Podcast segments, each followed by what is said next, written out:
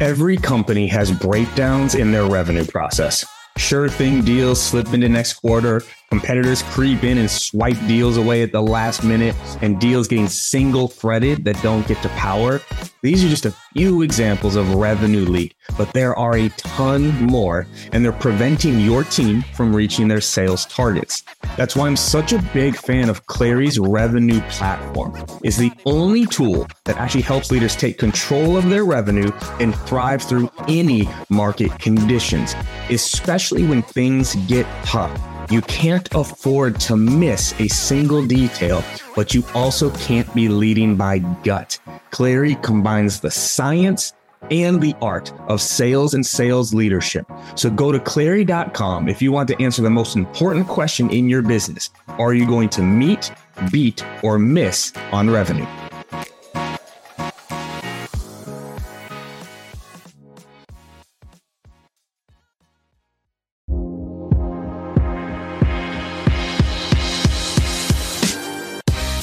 Welcome to the Live Better, Sell Better podcast with your host, Kevin Dorsey of Inside Sales Excellence, the number one Patreon group and YouTube channel for tech sellers and tech sales leaders, where we dive in deep for tactical advice on how to book more meetings, close more deals faster, and lead sales teams to success. But we don't stop there. We also focus on the person in salesperson. We talk about mindset, goals, time management, and so much more. So thank you for listening. And if you're interested, head on over to patreon.com slash inside sales excellence.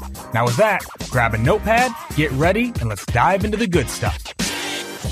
What up, everybody? Welcome to another episode of the Live Better, Sell Better podcast. This is your host, Kevin Dorsey, aka KD, and today we are talking about maybe one of my favorite topics because it is a topic that gets thrown out. It's something that's danced around. You see all the tips and trick that go out there on LinkedIn, and most of it's absolutely garbage, which is outbound. How do you go and create pipeline? How do you go out and create opportunities? Outbound to me is becoming more and more like the Navy SEALs in the military, where it takes a specialized person, a specialized skill on how to go do this. But here we are. It's August right now. There's only so many months left of the year. So we're going to be talking about how to do outbound to find deals that can still close this year with Leslie Venetz. She is the founder at Sales Team Builder. She is advisor to a company like Mismatch and Humantic and Regie. She has a conference coming up that we're going to talk about and the creator of Outbound Mastery, aka she knows what she's talking about. So we are going to go deep on this. We are going to go all things outbound, but also to help your number this year. Leslie, welcome to the show. My pleasure, KD. And I already love the focus on outbound as a craft and a specialization. Like so often outbounders, particularly cold calls, kind of get the shaft or like SDRs are just the, it's an entry level role.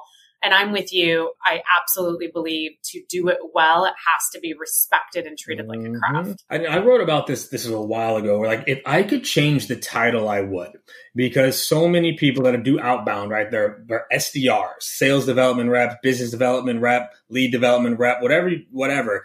I, I hate that because outbounding is a skill, and when we treat it like a role, people get away from it where it's like, okay, now I'm not an SDR anymore, so I don't have to outbound. It's why so many AEs are struggling right now, because they got away from it. They did it for a while, then they got away from it. And now they need to do it again. So when you mentioned outbound, I'm like, yep, we're going to do this. Now, from the very, very get go, I think it's important. Let's just define outbound real quick. When you say outbound, what do you mean by outbound prospecting? Yeah. So this is a really important question because one of my biggest pet peeves on LinkedIn right now is, are people trying to give outbound a different name, but it's still outbound. And they're just describing outbound done well. And they're like, you don't need to outbound anymore. Do this instead. And I'm like, bro, that is still okay. just outbound. So yep. outbound is literally any message to somebody who is not expecting it any type of outreach to somebody who did not ask you to contact them, that is outbound. Mm-hmm. Yes. Now let's keep going there because I also think outbound gets confused as just cold calling. Mm. Let's start to break down all the things that go into outbound, right? Because you just mentioned there's different, there's so many ways to do it, which we're going to unpack. But we have outbound, any message sent to anybody that's not expecting it. Let's go a layer deeper now. What are the different tools that go into outbound? What are the different channels involved there? the three primary channels that folks are using, of course, cold calling, cold email, and then social selling. And I know social selling immediately people are going to say, well, that's not outbound. Like that's demand gen. That's they still, they don't know you. They didn't ask you to contact them. That is still cold outbound, even within the social selling context. So those are the three primary channels. And then I think there are so many other ways we can make it fun within those channels. Maybe adding text messages into the calling, maybe adding videos into the emails, maybe adding another channel like direct mail. So it's, I, you know, I think we can create more channels and more diversity of types of outreach within the channels. But the three primary that in the context of this combo, like what can people do today to generate leads that can close this year? calls, email, social. Okay, perfect. And yeah, we'll splinter that out because there's so much you can do with calls, so much you can do with email, so much you can do with social and DMs and everything. So then let's start from what what everyone says, right? Outbound is hard because it's so noisy. It's so crowded, right? Your buyers or prospects are overwhelmed. So let's start with the the cliche question of how do you stand out with outbound? right? How do you not get lost in the mix of all the other cold emails and all the other cold calls? I'm afraid to open my inbox right now, right? I'm an SVP of revenue at a SaaS company with over 500 employees. I'm getting hammered every day. How does someone stand out? Yeah, I think a, maybe an unpopular take on this is that like sometimes your messages will get lost. Mm-hmm. And I think so often when folks write their expert opinion on outbound or they talk about outbound. It's the silver bullet way, 100% open rates. And that is so deeply unrealistic. The reason that we create sequences is because we know with 100% certainty that not every call is going to get answered, voicemail listened to, email open, message, you know, message read. So I think like first and foremost, level set your expectations that every single, like, you should take the time to write the most perfect message for every single point of contact because they're all going to be read because you are special. That's not like, that's, that's just not true. So I, like, I think that that's one really important level set. And like specifically on cold calls right now, you know, the old like cold calling is dead narrative clickbait is back and I talk to clients weekly about should, should we actually be doing cold calls? It's not very effective. But you're not expecting it to be that effective. Like you're expecting about four in 100 people to answer. And so, you know, I like, I think people go to these channels thinking that they're going to be able to create a email or a piece of content or a cold call script that's going to work 100% of the time. And that is not the case. So I'll, so I'll start there and then I'll actually answer your question. I, we were we were gonna get there. We yes. Get um, okay, how do you actually stand out? I think two camps on this. One that I tend to fall into more often is the go deep on your segmentation within your territory so that you can write relevant value based messaging that is more scalable. The second camp is hyper personalize everything. I think that there's a place and time for both of those approaches, but where I see most people go and what isn't working is either the connect and or like the spray and pray approach or the check the box personalization approach. And I think it's important, like in the context of talking about what does work, to talk about what doesn't work, because when we think about the spray and pray approach, I get so many people that push back and say, but it does work. I set three meetings. You set three meetings, you got blocked 3,000 times, like you trashed your domain reputation, there's at least 30 people that now will make sure to never respond to any message ever. So I like it works technically, right? Like it's not zero meetings, but really think about the opportunity cost of a spray and pray approach. More common, or maybe not more common, but maybe more acceptable is the click, like check the box personalization. And tell me if you're seeing this too, but I talk to a lot of reps who are like, I don't understand. I am personalizing. But the type of personalizing they're doing is, Hi, Kevin. I see that you're the SVP of revenue at Benchmark. That's technically personalization, right? Like it, it is technically a yeah. message that at least at the very use uses some field mapping to be personalized to that individual and not enough reps are being taught to personalize in a way that matters or even understand the distinction between personalization that feels icky to the person mm. reading it versus personalization that feels meaningful. Are you you're seeing that too? I feel like the head nod is a yeah. I mean, what I, when I talk through with people, the difference between customization and personalization, mm. right? Names, titles, companies are customizations. Personalizations, only that person should be able to read it and it makes sense right? Like that, that is what personalization is. Anything that's title, anything that's that, that's not personalization. That's customization. That's nothing to do with anything. Whereas the personalization is like, hey, you know, like if I look in your background and I see like a blue ribbon on something, right? So I see a blue ribbon. I notice you have a blue ribbon in the background of one of your webinars. Only you could get that message and it would make sense right? That to me is personalization, whereas customization is just fields, and that's that's yeah. not it. Now you mentioned something a little bit before there on the messaging of building relevant and value based messaging. Let's break that down. What does that mean? Because again, and this is why I'm pumped for this combo, is like you see this shit thrown on LinkedIn all the time. Lead with value, be relevant. And everyone's sitting there going, Yeah, but how? But how? Yeah. Right? So break that down a little bit. Like, because if we can break this down, right, via like an email, it'll apply to your calls, it'll apply to your social, do all that. So what is relevant and value based messaging?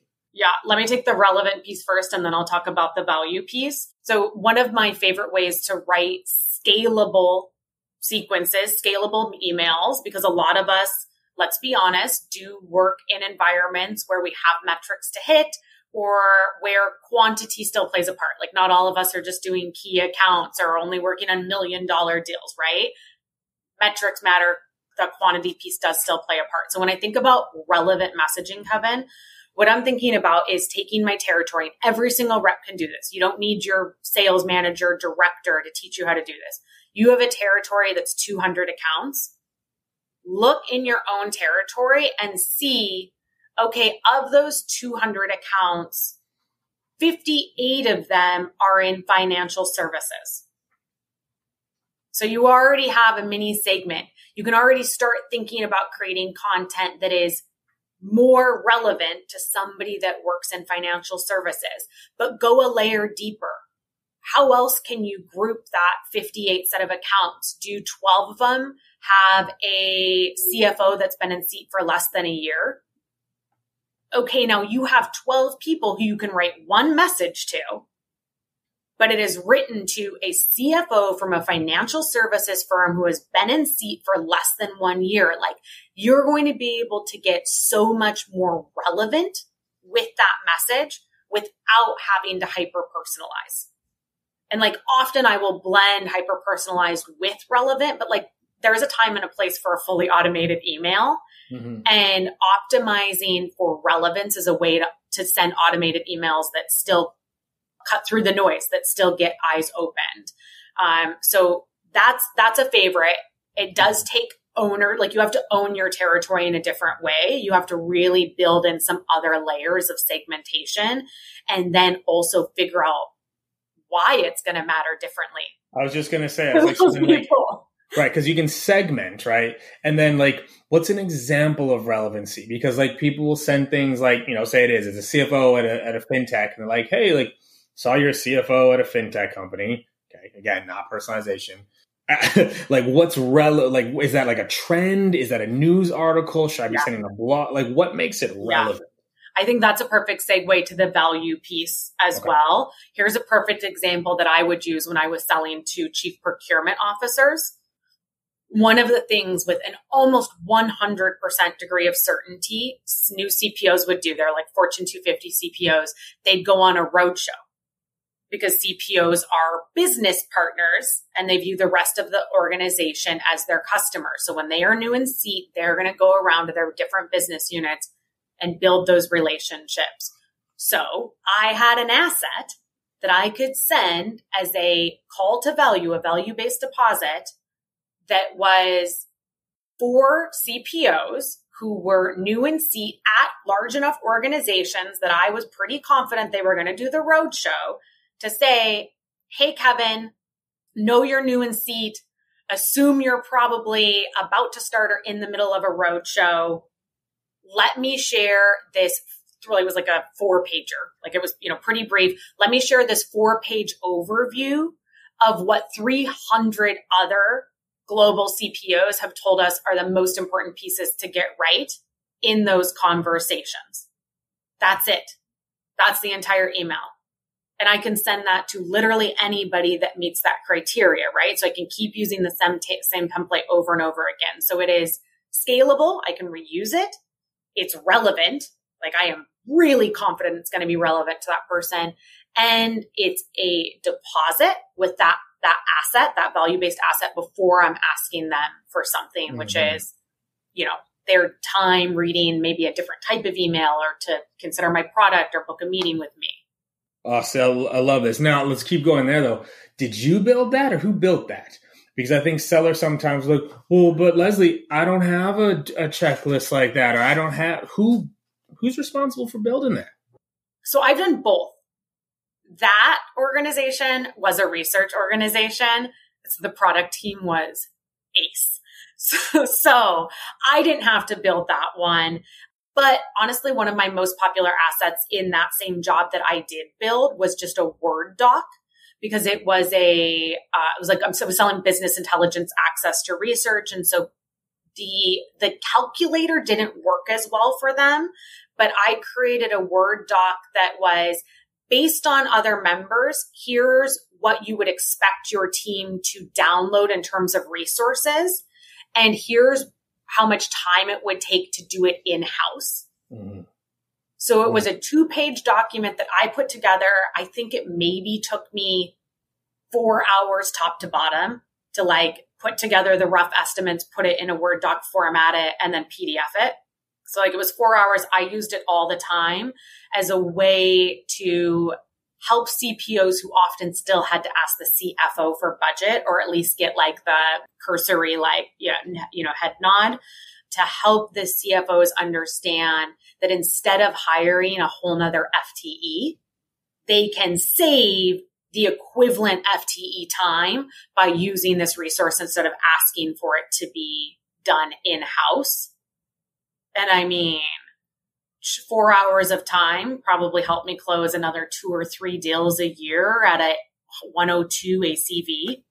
Like, and that I was hoping to hear that that answer because it's something that I just don't see reps take seriously enough. Of like, if I don't have it, then I don't have it. Versus, all right, like let me create something. And if you don't know how to create something, work with your team to create something. Like reach out to customers. What would be valuable to them? Like all those things. I just wish like reps would take more ownership of like, all right, like I want to lead with value. And what I like, and I hope y'all picked up on this in her answer, right? In order for something to be valuable, they need to be able to use it.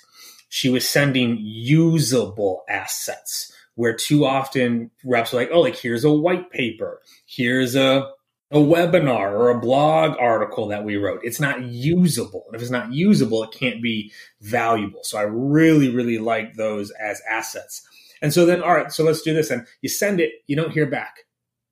Yeah. Um, okay, so first I need to stay on that piece of usable assets for a second because I have a super actionable tip. We're talking about things that people can start doing tomorrow to change their pipeline.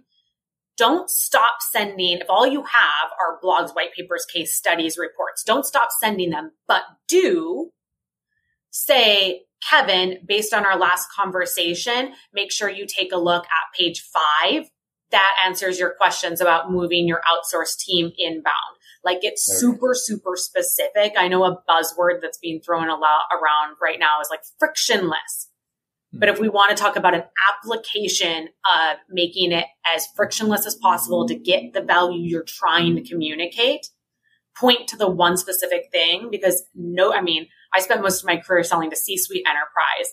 Like, what a joke if I think that they have time to read, honestly, sometimes a one pager, let mm-hmm. alone a 20 page white paper so it was actually a tip that I stole from the head of customer success when she was delivering value to clients to point to that one specific thing. So they're not opening a document and trying to figure mm-hmm. out what is meant for them. You're telling them what is meant for them based on what you know to be most relevant. So when we think about that relevance to value pipeline, one tip folks can start using. Yeah. We did, um, we did link and shot is what we called it. The link, but the screenshot of the part you were talking about. So they don't even have to go into the the article, right? Of like, you know, I guess this was before frictionless was the term, but it was like, hey, here, here's an article written on, you know, whatever, hiring sales reps, but based off your recent post, this part here is probably what might catch your interest. So we just put a screenshot mm-hmm. of that little segment right in the email, or if you're using video, same idea, walking them through it and calling that part out. So no, I, you got to tell people how to use the information that you're sending yeah. them. You can't just send the information, hope that they'll interpret it. So love that. That's value based, y'all. So just hear that. Now let's flip it on the opposite. Okay, we're crafting better messaging for our emails, right? Providing value. Okay. You sent it, nothing, crickets. Yeah. Right? Do you send it again? Do you send something different? Like, how do you approach then the follow on? Yeah, both. Nice. All of the above.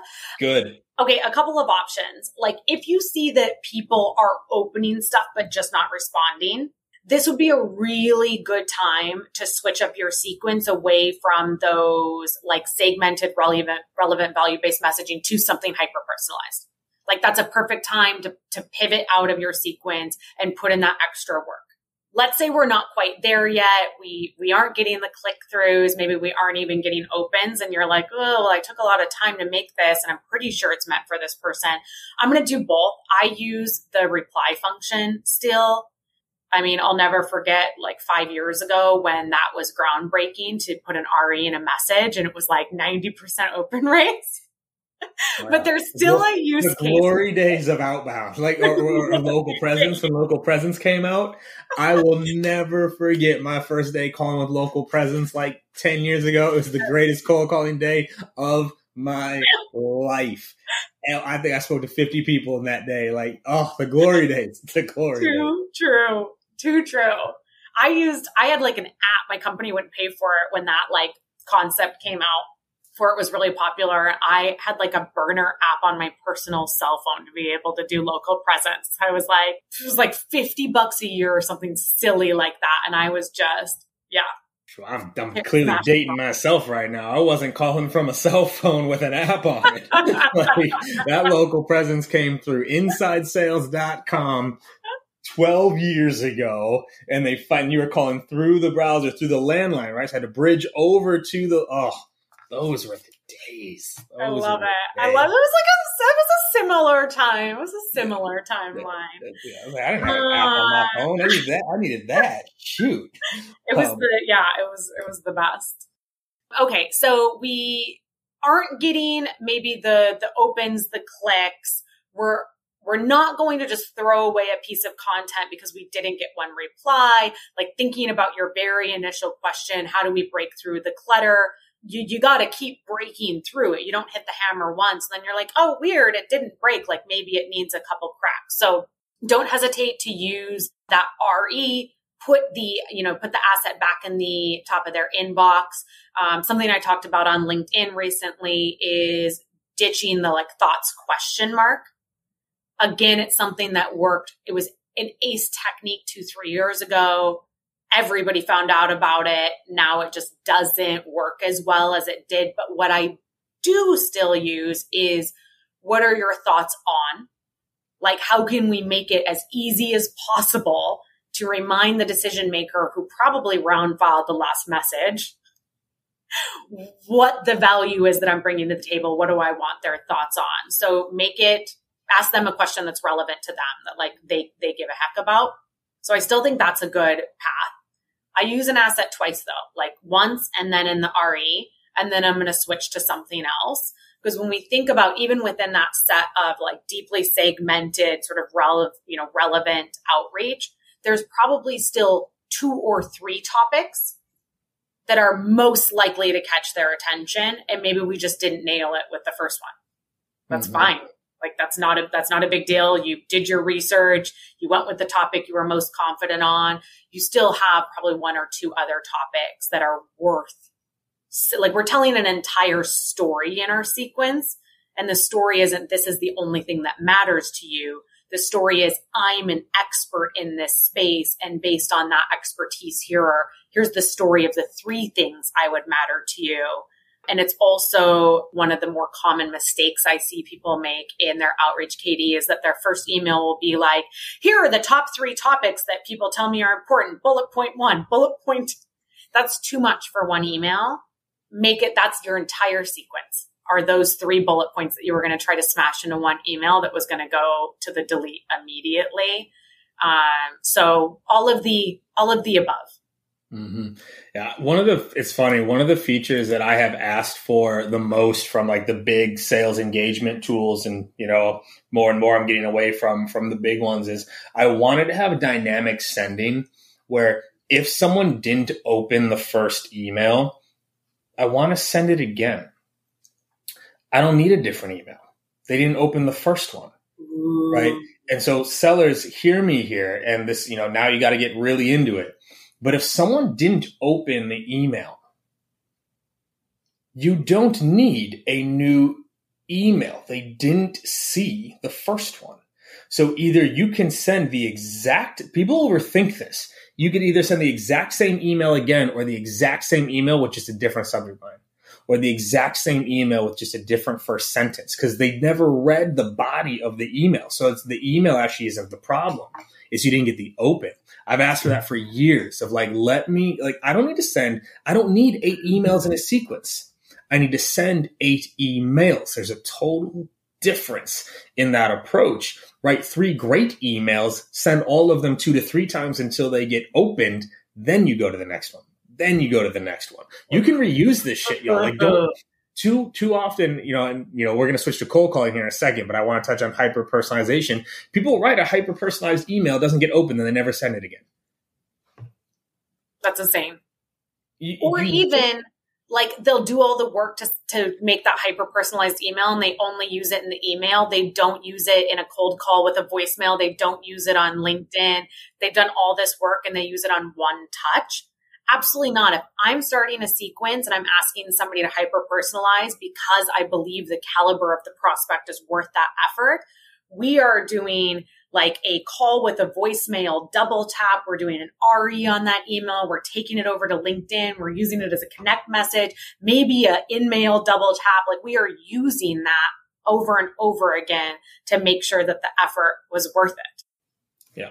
Like it's just reuse it, y'all, right? Take that little snippet, put it in the next one. Like, so y'all should be saving your personalization as snippets or fields because then you can pull it into every ongoing email. The personalization is the same. It's the relevancy that needs to change. So like keep on doing that. So now we got to flip to cold calling before we run out of time. So I want to make sure we can dive okay. it, right? Because cold calling's dead, Leslie. Cold so calling dead. doesn't work. No one picks up the phone. How should people be approaching cold calling in a way that does actually lead to meetings and conversations? Yeah. Well, first of all, do it Good. So we could end it right there. All right. There, there it is, everybody. Leslie just says do it. Just do it. Just mic drop. Yep. Um, too often the people that are like cold calling is dead are people that haven't done it or they like made a couple cold calls and nobody answered and I'm like, nobody answers. Y'all, that's not it. Like, just like email, cold calling is a volume game to an extent. It's just that email is a bit easier, it's less scary, the rejection doesn't hit as hard. So cold calling it feels like you maybe are getting lower results when you aren't actually because I think it's more emotional than sending an email or sending something out on LinkedIn. The pickup rates on cold calling are still insane. Like four out of a hundred cold calls, four. That means like if you are doing a hundred cold calls a week, you should expect four pickups after that. Even if you only have like a 50% conversion rate, that's two meetings. Like SDRs that are listening to this right now, how many of you have a quota that's like 10 meetings a month, right? Like the basic math say that like you can do that just from making a great cold call. Here's where I see it go really wrong. Two places. One, people make a cold call and nobody answers and they just hang up. What? Why are you not using the voicemail? And I have we can go we can go down that path because there's a way to use the voicemail correctly. And i think the other reason is that you have not yet identified a call opener that you feel confident with and that matters to your prospect. And i think honestly linkedin influencers have a lot of like guilt to take that we spent not me i didn't do this because i cannot stand a permission based opener. It gives me the ick. But if it works for you, that's awesome. Like do the dang thing. But we spent so much time talking about how we should open a call and how we should do it. Us, us, I want to, I want to. This is what I think feels great. And we forgot to talk about what feels good for the person answering the phone. And so I like, I think it's a combination of we're not fully optimizing the phone because we're not using voicemails. We are not confident on the phone because we haven't practiced the call opener that we feel really good about. And then we haven't sense checked that call opener with some like with does it matter? Have we actually earned the right to more time from our prospect by making it matter to them? Yeah. Yeah. okay, we're done here. Have a good day, folks. Easy, simple, right? I love that your first focus is on that opener though, because it's true. And I do think a lot of permission based openers got lumped into a full set of like, this is what permission based is, right? So, what do you like to do in an opener, right? So, yeah. not permission based, right? It's a ring ring, and I say, hello, this is Kevin, right? Yeah where do you like to go in that opener? Because I think a lot of the openers that people teach, they're so gimmicky that they could work, but they're so unnatural that most people can't pull them off because it feels so weird totally. to say, Hey, Leslie, this is Kevin calling from Sales Leadership Accelerator. This is a cold call. I want to roll the dice and see if it's worth like we don't talk that way. And because we don't talk that way, we can't deliver it in a way that ever sounds natural. And what yeah. people forget about pattern breaks, yes, it's nice about a pattern break, but you can also pattern break someone off that phone immediately because you broke the pattern that you're also someone that they should talk to. Right. So how do yeah. you like to open? Right. I say, Hey, hello, this is Kevin. How do you like to open?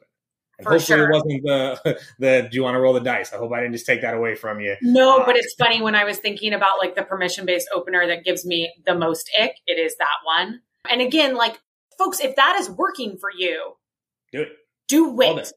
Yeah. Do like do it. So remember all of the advice we're giving you, like not all of it is meant for you. You can you can test it and you can figure out what works for you based on your product, based on your ICP. But the general logic of like make it matter to your customer and don't don't index on things that just sound absurd because they're like the cutesy silver shiny bullet thing that somebody told you to do because that's that's not going to work long term and we're looking for things that are going to actually work more than one time to get you the pipeline that you need. Um, i do reason for the call. It's been my call opener for years.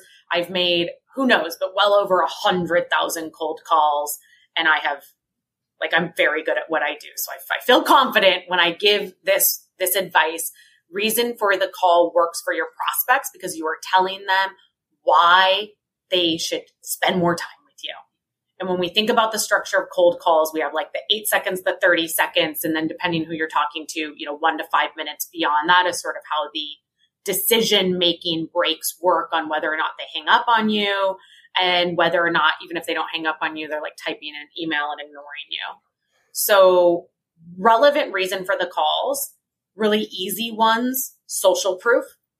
And even if you don't have like the referral social proof, you can say, you know, I'm working on a project with X and Y, but have those be relevant competitors or peers, people they would actually care about. Social proof is an excellent call opener. If you've done the work to hyper personalize an email, y'all, you already have it.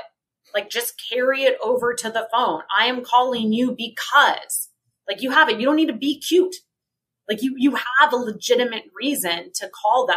And I think when it comes to the reason for the call opener, what often stops people from using it is that they maybe lack the product confidence or the personal confidence where they believe that they actually deserve this person's time, where they believe that what they're selling truly is going to help this person. And so that's what I want you to bring to the phone. Like you are calling them because you have a way to make their lives better be passionate, like show up with that degree of passion. And that tone is going to combine with that meaningful, relevant, valuable, private, personalized, whatever reason for the call. And you're going to get people to give you their time. Mm-hmm. Yeah. So do you actually say like the reason for the call or is that the implied language behind the, the opening? Both. Sometimes I really say the reason I'm calling you, or I'll often say, like I wanted to give you a direct call because. Mm-hmm. Yeah, it's it's the similar framework on what I teach my team. It's like identify, justify, and ask. Right. So identify. Hey, Leslie, you know it's Kevin from Sales Leadership Accelerator. Identify, justify why are you reaching out? So like I, I took out the actual saying of the reason for because I was like if it's implied, but I, no, we put it there. Yeah. Either what was that personalization, or you know I was just on your website, or you know I saw you've been in seat for six months, or I just you know talked actually to one of your colleagues, and was hoping to ask a couple quick questions to see if it's even worth a larger conversation. Yep. Would that be okay? I have tested hundreds of openers, and that one still to this day has beat all the the others because it's yep. very natural, calm, and easy to get into the conversation, right? To go to go through it. So okay, I like it. That's it. I, like I mean, it. between the calls we've made and the calls that reps that we've managed made, we're over a million cold calls. Easy, easy. So if right, easy. So if both of us are showing up today and we're saying that the highest success rates we have seen across multiple teams and ICPs and products and sales cycles across, say, 15 years of selling is being explicit about the reason for the call. Maybe not saying reason for the call, but being explicit about the value you are bringing works. I think folks should maybe jot that down. That feels important. I've and I share this even like with my own team when they're onboarding. I have split tested singular words in the split in the scripting. Like I was hoping versus I was curious, mm. right? Like, are you? I tell you, curious performed better. Okay, it, it, did, right? But I was curious if it'd be all right to ask versus I was hoping to ask, right? Would you be open to asking a few questions versus I've split tested singular words across my teams and documented which one had a stronger pass through rate. Like it's to that level of granularity that I've gone through in terms of scripting and practice and tweaking and how to label, how to, you know, implied intent, how to like all of it. Like that's how far I've gone down this rabbit hole before. All right, team, you're saying curious today. You're saying open today. Let's go taking those calls, putting them in. How many got yeses? How many got nos? And I know which ones work, right? Like, wish more people got to that level because, like, you can, and there's other ways to do it. There's other ways to do it.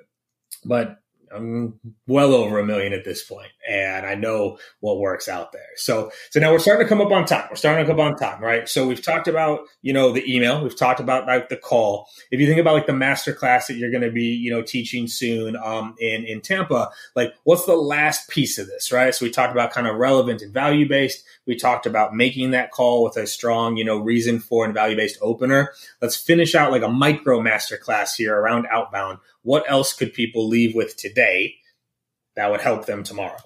Mm-hmm. So the other piece is definitely the LinkedIn piece. Mm-hmm. one really important point though, because I'm hoping that people will take action, they will go and they'll test these things. Don't test it for a day. That's bullshit. Yes. Like if you if you want to make an impact and really know if a new type of call opener or a new type of whatever is going to work for you, like a week minimum, preferably a month, and then you will actually know and it won't be anecdotal. So just a, a, call to action there because that's a trap I see people fall in. They have a tough morning and they're like, that advice is stupid. It doesn't even work. I mean, it does. We have the data, but just don't, don't fall into that trap, folks. Mm-hmm. Um, okay. Outbound masterclass. Me and Nikki Ivey. We're two LinkedIn top voices. You're a LinkedIn top. We love LinkedIn. But I think one of the biggest things people get wrong about LinkedIn is that they forget the social part of social selling and they skip right to the selling part of social selling. But here's the brass tacks. Most people do not have the time, the confidence, the desire to have a presence on LinkedIn. And I think to an extent, we sort of do people a disservice when we're like, it's fine, just start posting content. Like that's easy because that's not, that's not easy. Even showing up to comment can feel unsafe to people.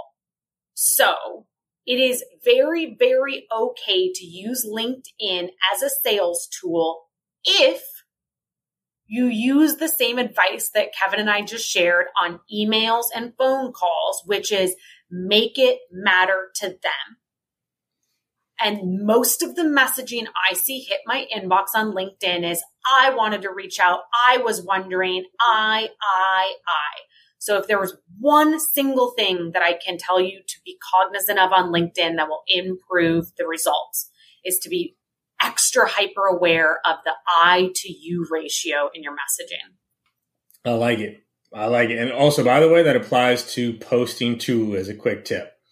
I did this, I did this, I did this, I did this versus you should, you should, you should, you should. You base language does better than I base language as as well. So that's key funny enough, there are very large LinkedIn influencers and consultants that I'm, you know, very close with and, you know, talking about like posting. I was like, yo, you got to remember posting is still passive.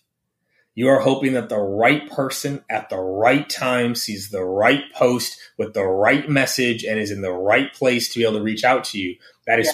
passive. That is not proactive selling you build your social audience so you can reach out to people. I'm way more direct now, right? If I want to generate revenue, I reach out to people. I don't yeah. make a post about it.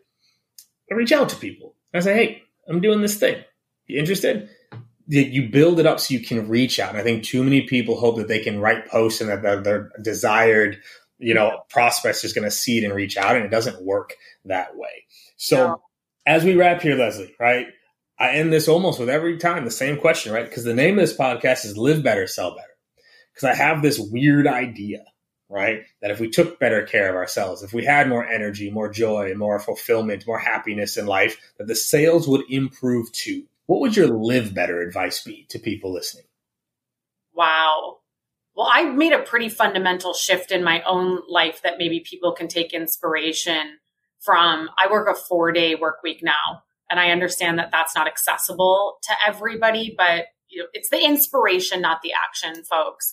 So what I do is on Monday now. And Monday was the day I chose to not work, which just ugh, bristles people. I now spend it doing a meditation I journal for two to three hours and then I pull my like oracle cards or tarot cards because that's who I am as a human. I ride my SoulCycle bike. I take a midday bath and I read. I go for a walk. Like it is a day that is wholly dedicated to self work.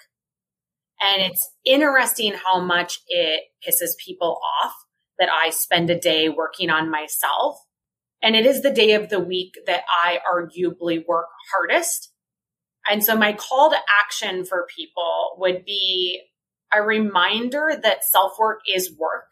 I think so often we think about self care and we just want to like go get a pedicure, like go for a walk, but don't be afraid to go deeper and put in some of the work that helps you divest from some of the super, super toxic narratives about hustling for worthiness and busyness being associated with betterness that society is shoving down your throat. Mm-hmm. Self work tends to lead to self worth, right? So I, I love that. I love that. So, Leslie, this was amazing. The insights, the actionable like tidbits and tactics here. Where can people get more of you? Where are you putting out content? Word on the street is you got a little something, something cooking up in November. Where can people get more Leslie in their life? Yes. Well, find me and Nikki Ivey together in Tampa November 7th. You can just message me if you want more details, but we're doing a one day outbound master class. And it, you know, I walk it like I talk it. It has meditation, it has guided stretching, it has a mocktail combined with a bunch of just like the best of the best outbound. So uh, I hope folks can join us there. Find me on LinkedIn. I post there every single day, a thousand days and counting. And I am also on TikTok, TikTok famous, uh, at Sales Tips Talk. Sales tips. See, I haven't. You're braver than I have. I still haven't crossed that bridge yet, but maybe someday. Maybe. Yeah, someday. maybe don't do YouTube instead. Yeah. Indexes on Google search, and TikTok yeah. really still doesn't.